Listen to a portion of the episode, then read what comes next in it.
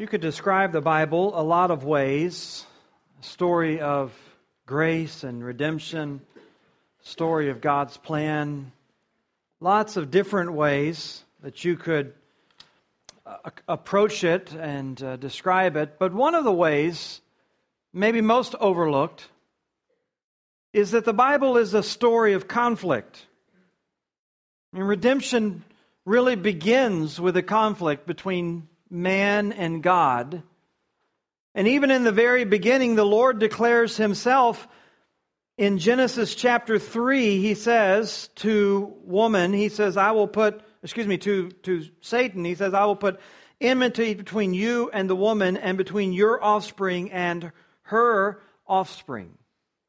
Those are God's words in the Garden of Eden, shortly after the fall of man.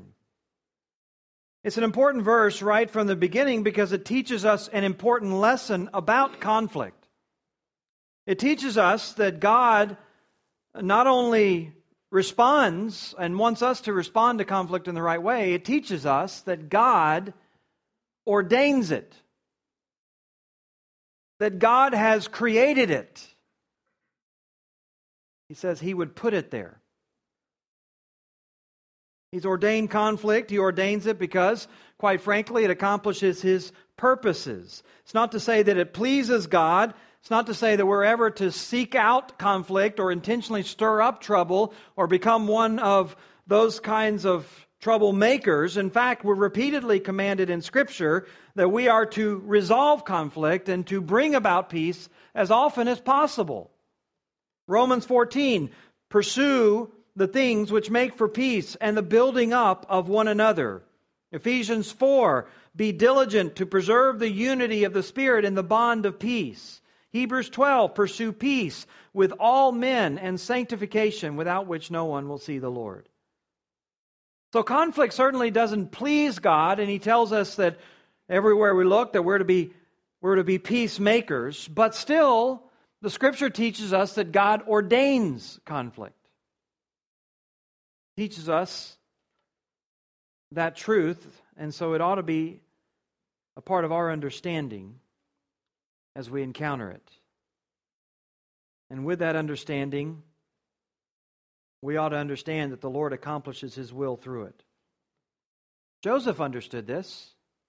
Remember Joseph from the book of Genesis?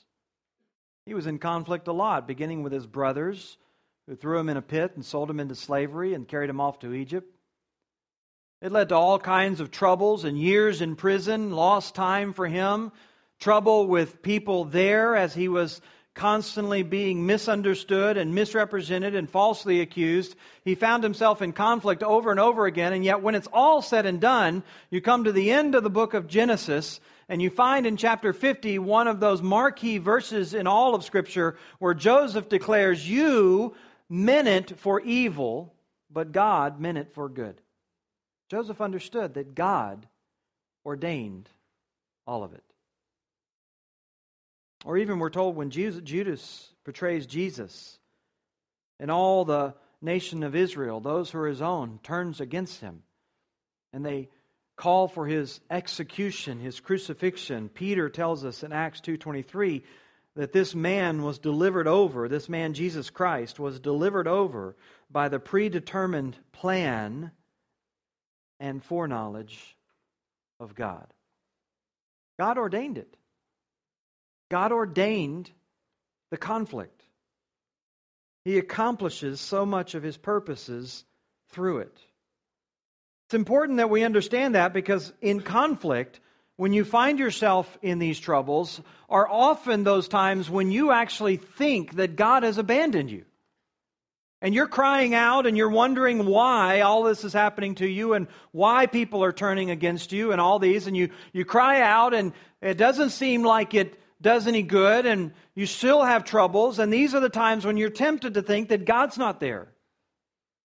And they're the times, honestly, when things aren't going your way and things aren't meeting your expectations, you begin to see conflict as an obstacle. When the Bible would teach you, you really ought to see it as an opportunity.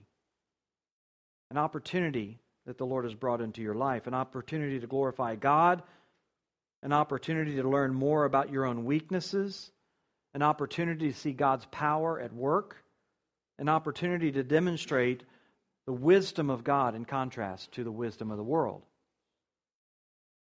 And if conflict is discouraging in general, it is especially discouraging in the church. And because this is the place that you look to as a refuge. This is a place where if you have conflict outside the world, it doesn't shock you, it doesn't surprise you. You kind of expect something like that. But when you come to the church, this is the place where you're supposed to be helped. This is the place where you're supposed to be built up. This is the place where you're supposed to be encouraged. And so to come to church and actually to find conflict there is shocking to a lot of people. And they make it makes them think that maybe something has, has gone awry. This place where they hope to find peace and comfort and security or whatever it might be becomes suddenly a painful place.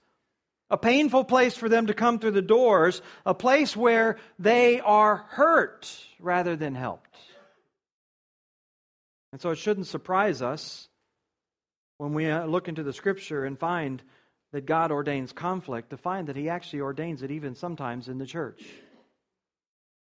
The church, of course, is made up of human beings. They're made up of imperfect creatures, made up of a lot of people who continue to struggle with their own sin and their own flesh and their own weaknesses. It's not surprising then that you would find conflict among such a group. As a matter of fact, if ever there was an opportunity to show God's glory and to put on display God's wisdom in conflict, it ought to be in the church. It ought to be with fellow Christians. If you hear nothing else that I say this morning, you ought to hear this, that God is in control of your conflict and your troubles. And He wants to use it. God is sovereignly working out His loving and divine purposes through your conflict. And if you understand the implications of the sovereignty of God over conflict, it'll absolutely transform the way you respond to it and the way you respond to people in it. Now, with that backdrop, Paul's message to the Corinthians in chapter eleven of First Corinthians becomes crystal clear. He's writing to a church that is wrapped up in conflict.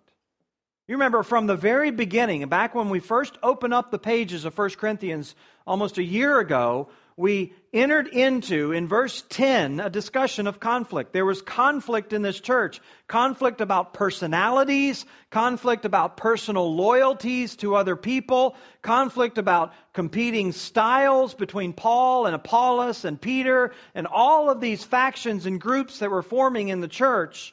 And even now, as we come to chapter eleven, Paul is continuing to talk about conflict. He's talking about painful and difficult situations in the church. And this is what he has to say to them here in verse seventeen of First Corinthians eleven. He says, "In the following instructions, I do not commend you, because when you come together, it's not for the better, but for the worse. For in the first place, when you come together as a church, I hear that there are divisions among you, and I believe it in part. For there must be factions among you, in order that those who are genuine among you may be recognized. When you come together, it's not the Lord's table that you eat, for in eating, each one goes ahead with his own meal. One goes hungry, another gets drunk. What? Do you not have houses to eat and drink in? Or do you despise the church of God and humiliate those who have nothing? What shall I say to you? Shall I commend you in this? No, I will not." A context of what Paul's talking about is what we often refer to as the Lord's table or the Eucharist or the communion table, whatever it might be. And the ironic thing in this whole passage is that in the midst of a celebration of something that's supposed to talk about the unity of the body of Christ, believers were having some of the most painful and hurtful experiences in their whole life. Right there in the heart of the church, right in the heart of their worship. And so Paul writes to them, and he wants them to realize two potential results that could come from any conflict that comes in your life, and particularly in the church. He wants them to realize two potential results of these conflicts in the church. On the negative front, he wants them to realize the potential danger to their fellowship. That if these things go undealt with and unchecked, there is a tremendous danger. And when we're told over in Second Corinthians chapter two that we ought to understand the schemes of the evil one, and one of the basic schemes of the evil one is unforgiveness. That he uses unforgiveness and bitterness or whatever it might be in people's hearts. So we know generally that this is a danger, but Paul wants them to know specifically in their situation how this is ripping their fellowship apart. He says in verse seventeen, I, I don't want to give you any commendation. I can't give you any commendation in the following, the following instructions. That is, by the way, a contrast back to verse two where Paul did commend them. He commended them for their faithful adherence in doctrine and doctrinal matters. But he says, here I can't. I can't commend you because when you gather together for fellowship, it's not for the better, but for the worse. It is actually hurtful. It's damaging to people's walks. It's causing people to stumble. Of course, one of the prime purposes of the church when we come together is that we are supposed to build one another up. I mean, one of the one of the monumental verses on the church is in Ephesians four, where Paul says the body of Christ is to come together for the building up of itself, that is, building up of the body of Christ, until we all attain to the unity of the faith and of the knowledge of the Son of God, to a mature man, to the measure of the stature of the fullness of Christ. This is why we come together, at least partly. We gather together here, not as just some sort of party, and certainly not even as some mere evangelistic effort to reach others. We gather on Sunday morning for the prime purpose of glorifying God and edifying one another. And so Paul says that's not happening in Corinth. Edification is no longer taking place because your fellowship is hurting one another. It's damaging one another. And in the context, or I should say all of this is said in the context of what Paul says eventually is this communion table. As a matter of fact, in verses twenty-three and following, you have one of the most extensive passages in all of Scripture talking about communion. So it's a passage we most normally read during the communion service. But in the broader sense, it wasn't just a communion table, because if you read the details here, they were, they were, Paul says, getting drunk. And there were people going hungry. So, so it wasn't just a, a little wafer of bread, and it wasn't just a small cup, maybe like we celebrate here. It obviously was a fuller meal that he's talking about, and and we just read this in its own context and in the context of places like Jude twelve, which talk about a love meal among the body of Christ. And even historical documents tell us that the early church would often enjoy together this agape meal or this love meal that they would celebrate prior to the observance of communion. And so that's probably the context that Paul has in mind as he comes to talk about this. These churches were having this sort of full communal meal coming together prior to the official observance of the Lord's table. Probably similar to what we would call a potluck. And, and they come together and share it as the whole church. This was mostly a dynamic of their society and their workday, because these days, Sundays were not a holiday, they weren't a weekend, they were a work day for most people. These Sundays were times when people would get up and go and do their jobs, and then at the end of the day, most likely, they would come together for their worship on Sunday.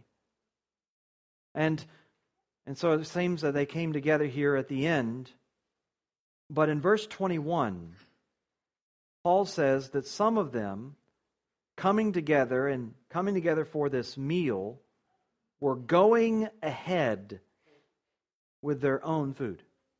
Prolambano is the word. It, it implies a temporal uh, uh, precedence, that they are doing this beforehand. And you shouldn't imagine it like our gatherings of a church where we're getting together at nine a.m. in the morning, and so there must be some people showing up at six so that they can eat early. Now, this is probably uh, just is probably the people who were getting to the place of worship early in the afternoon, bringing together all of their food and taking opportunity there early on to go ahead and eat before anyone else shows up. They were proceeding with their meal.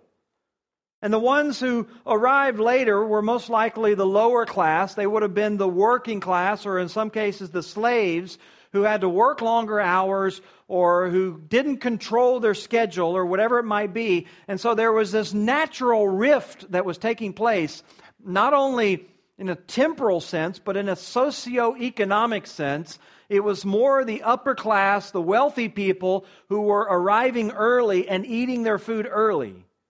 And for them, this might have just made sense. This reflected society, because when you had a dinner party in Corinthian society, there was always a first table and a second table. Those were the terms they would use. They would refer to the first table as the table of the distinguished guest and the upper class and the elite people. And they would go to that table and th- sort of sit unto themselves. And not only would they have their own designated table, but they would often have extra portions. They would be the ones who would get a, a portion and a half, or in some cases, double portions if they were very significant. And so for them, this probably wasn't a problem. This is just what you did. This is what society did. You sort of had the elite eating by themselves and enjoying a meal to themselves and sort of staying away from the hoi polloi, all the common people. But Paul says, Paul says when they do this, they're humiliating those who are coming later. He says in verse twenty-one, each one goes ahead with his own meal. One goes hungry, another gets drunk.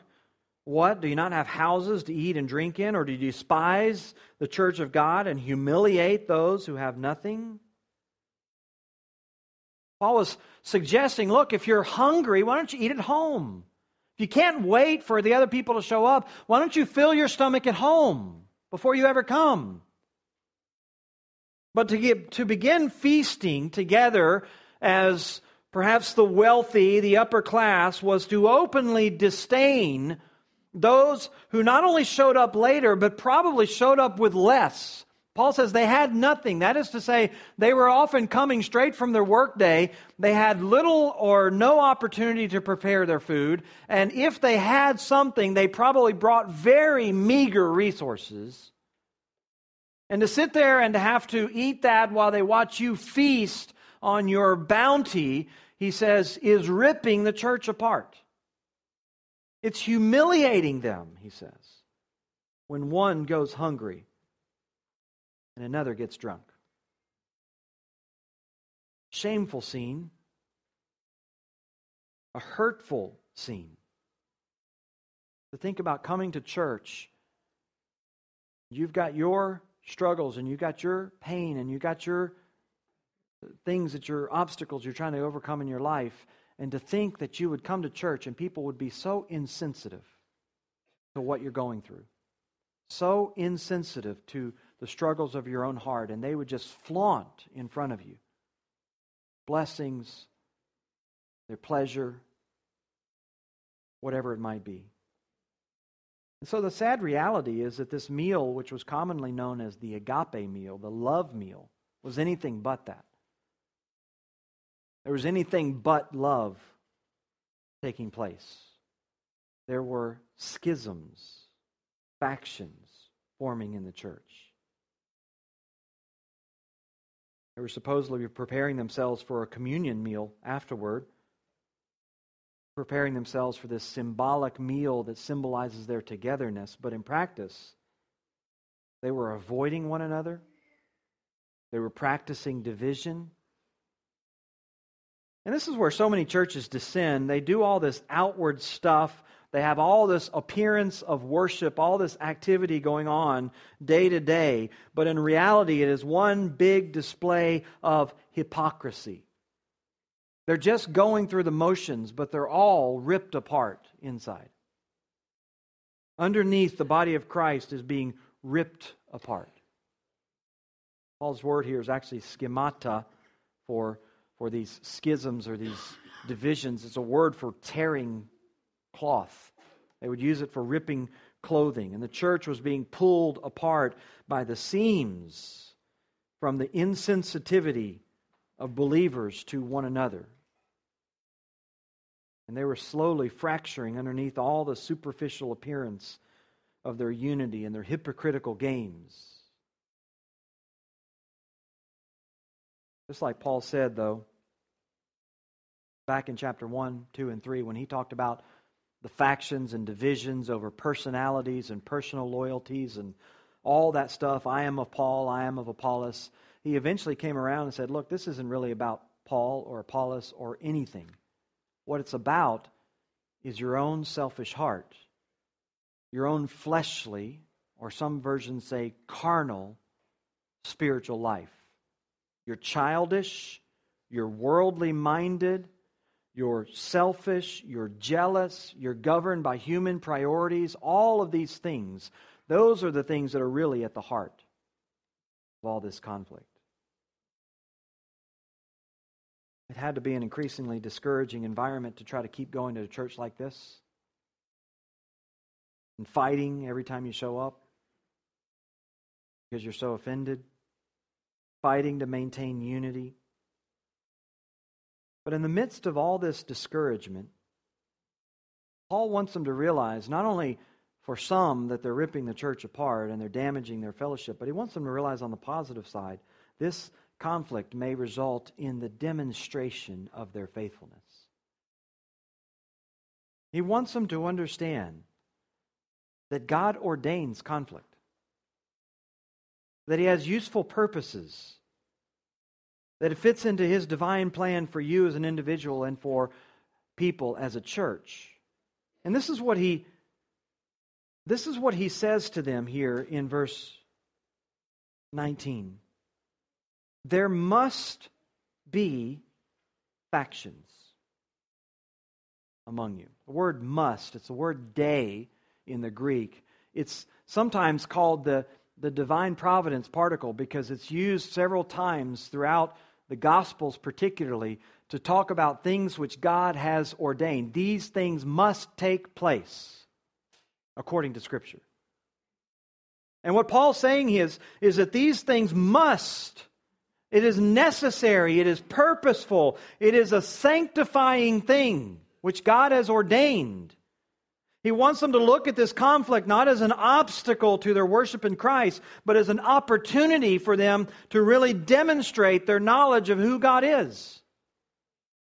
He, he wants them to understand that God will use this, and he says it here, in order that those who are genuine among you may be recognized. This is really an amazing statement when you think about it. He's telling them that this conflict in the church is not only inevitable, it's inevitable because when you get a bunch of people together, you're going to have a lot of disappointment, right? He's saying not only that it's inevitable, he's saying it is necessary. It must happen. That God regularly uses things like this in order to demonstrate the genuineness of you as an individual and of your fellowship as a church. He regularly brings conflict into the body of Christ so that we can all demonstrate to one another our ability to apply the cross of Christ to our lives and prove what we really believe. Prove what we really understand about grace and forgiveness and long-suffering and all of these things. Some of your translations don't use the word genuine. It uses the word approved, but both of them are legitimate. Paul says that conflict is going to lead to the approval of some. Now, I want you to read that and think that what Paul's saying is that conflict must come in order that those who win may be approved. See, that's the way we normally think about it. That's the way we normally read it. God's on the side of the winners, right? And so, so I've got to win this fight, or I've got to beat this person, or I've got to do whatever it might be. I've got to win because that's going to prove that God's with me. But that's not what he's saying. See, it's not whether or not you win or lose, but it's how you deal with the conflict. That's what Paul's talking about. I mean, just think about it. If it's always the winners who, who we say that God is on their side, what does that say about Christ, who was in a lot of conflict, particularly with the Jewish leaders? And from a worldly, from a visible, from an outward standpoint, he didn't win. He was, from the worldly sense, a loser in that conflict. But of course, we know that it was the way that he laid down his life that proved that he was the Good Shepherd. It proved the genuineness of who he was. Or Joseph. Joseph was getting the short end of the stick over and over again as his brothers sold him into slavery, and he was he was betrayed in prison, and he was betrayed by his employer, and all these things, constantly in conflict, constantly losing. And yet every time he realized that it wasn't about winning and losing, it was about doing what pleased the Lord and submitting himself under God's plan. See, this is what Paul's saying here. It's not whether or not you win or lose that proves the genuineness of God's grace in your life. It's how you deal with the conflict. In other words, there are some people who will encounter conflict and they will demonstrate that they know nothing of the grace of God. They know nothing of forgiveness. They know nothing about their own sin. They know nothing of the magnitude of how much they've been forgiven because they show no ability to forgive. You see, some people, when they get into conflict, there are all kinds of responses that they give that would be illegitimate from a biblical standpoint. Some people, for example, just deny. They sort of just sweep it under the carpet. But of course, you know, you know what happens with dirt that sweeps is swept under the carpet, right? It stays there. Or if you've tried that, you should look under the carpet. It's still there, right? But that's what people do. They, they'll just kind of pretend. They'll pretend. While all the while there's buried in their heart this resentment and this bitterness, and they won't let it go, and they can't let it go, and yet they go on just sort of denying that anything ever took place. Or, or, or, or it may descend to the place where they begin to avoid other people, which is sort of another response, which is just fleeing. Some people respond to conflict by just fleeing. Sometimes it can be as little as a subtle coldness toward another person, or a refusal when you're in their presence to show any kind of joy, to always be gloomy, or to refuse to look someone in the eye, or to avoid them, or in extreme cases, to just leave the church. Just flee away from your problems. Or for other people, they respond in the opposite direction, not by fleeing, but by attacking, sometimes verbally, sometimes even physically, sometimes whatever it might be, by intimidation, gossip, whatever those things. They try to corner you and and compel you to surrender in fear of some consequence, just intimidation and assault. Scripture never justifies any of those things. Instead, when we look into the Scripture, what we find is that we're called to be peacemakers. Jesus, in fact, said, "Blessed are the peacemakers, because they will be known as the children of God." Same thing Paul's teaching. That you will prove the genuineness of your relationship to God by being a peacemaker. You will be known as a child of God. And you'll prove it either one of two ways, either by an eagerness to seek forgiveness if you've offended someone, or an eagerness to forgive those who've offended you.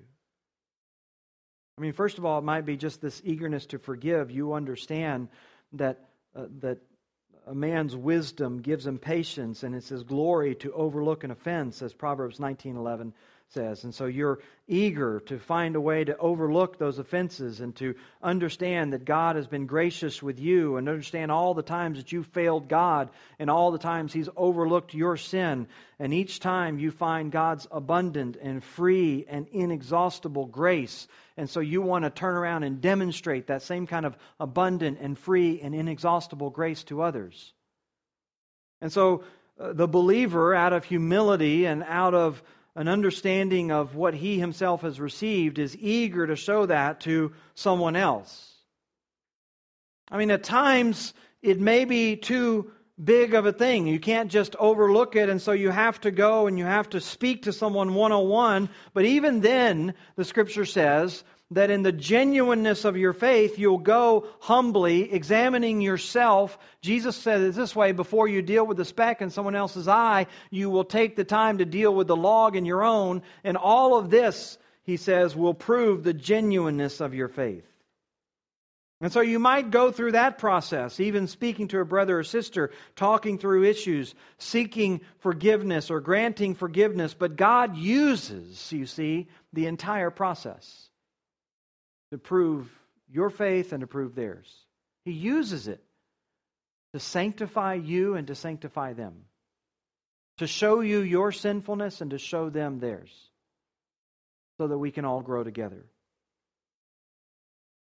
Or your genuineness might be proved simply not by forgiving others, but by seeing the need to seek forgiveness when your sin has been shown to you.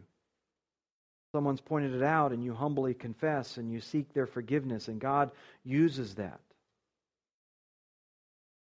This is what Paul wants them to understand. Conflict is brought by God, and He ordains it. And far from thinking that God has somehow left you and abandoned you, far from thinking that somehow He's nowhere in the picture, He is right in the middle of the picture. He's right there, wanting to use your troubles to do a work in your heart, to do a work in your church, to do a work to glorify Him. It must come. It must come. God constantly using these processes, putting you in situations, seeing how you respond, seeing if the grace that you say you so truly believe is really active in your life. Well, let's stand together. We'll be dismissed with a word of prayer.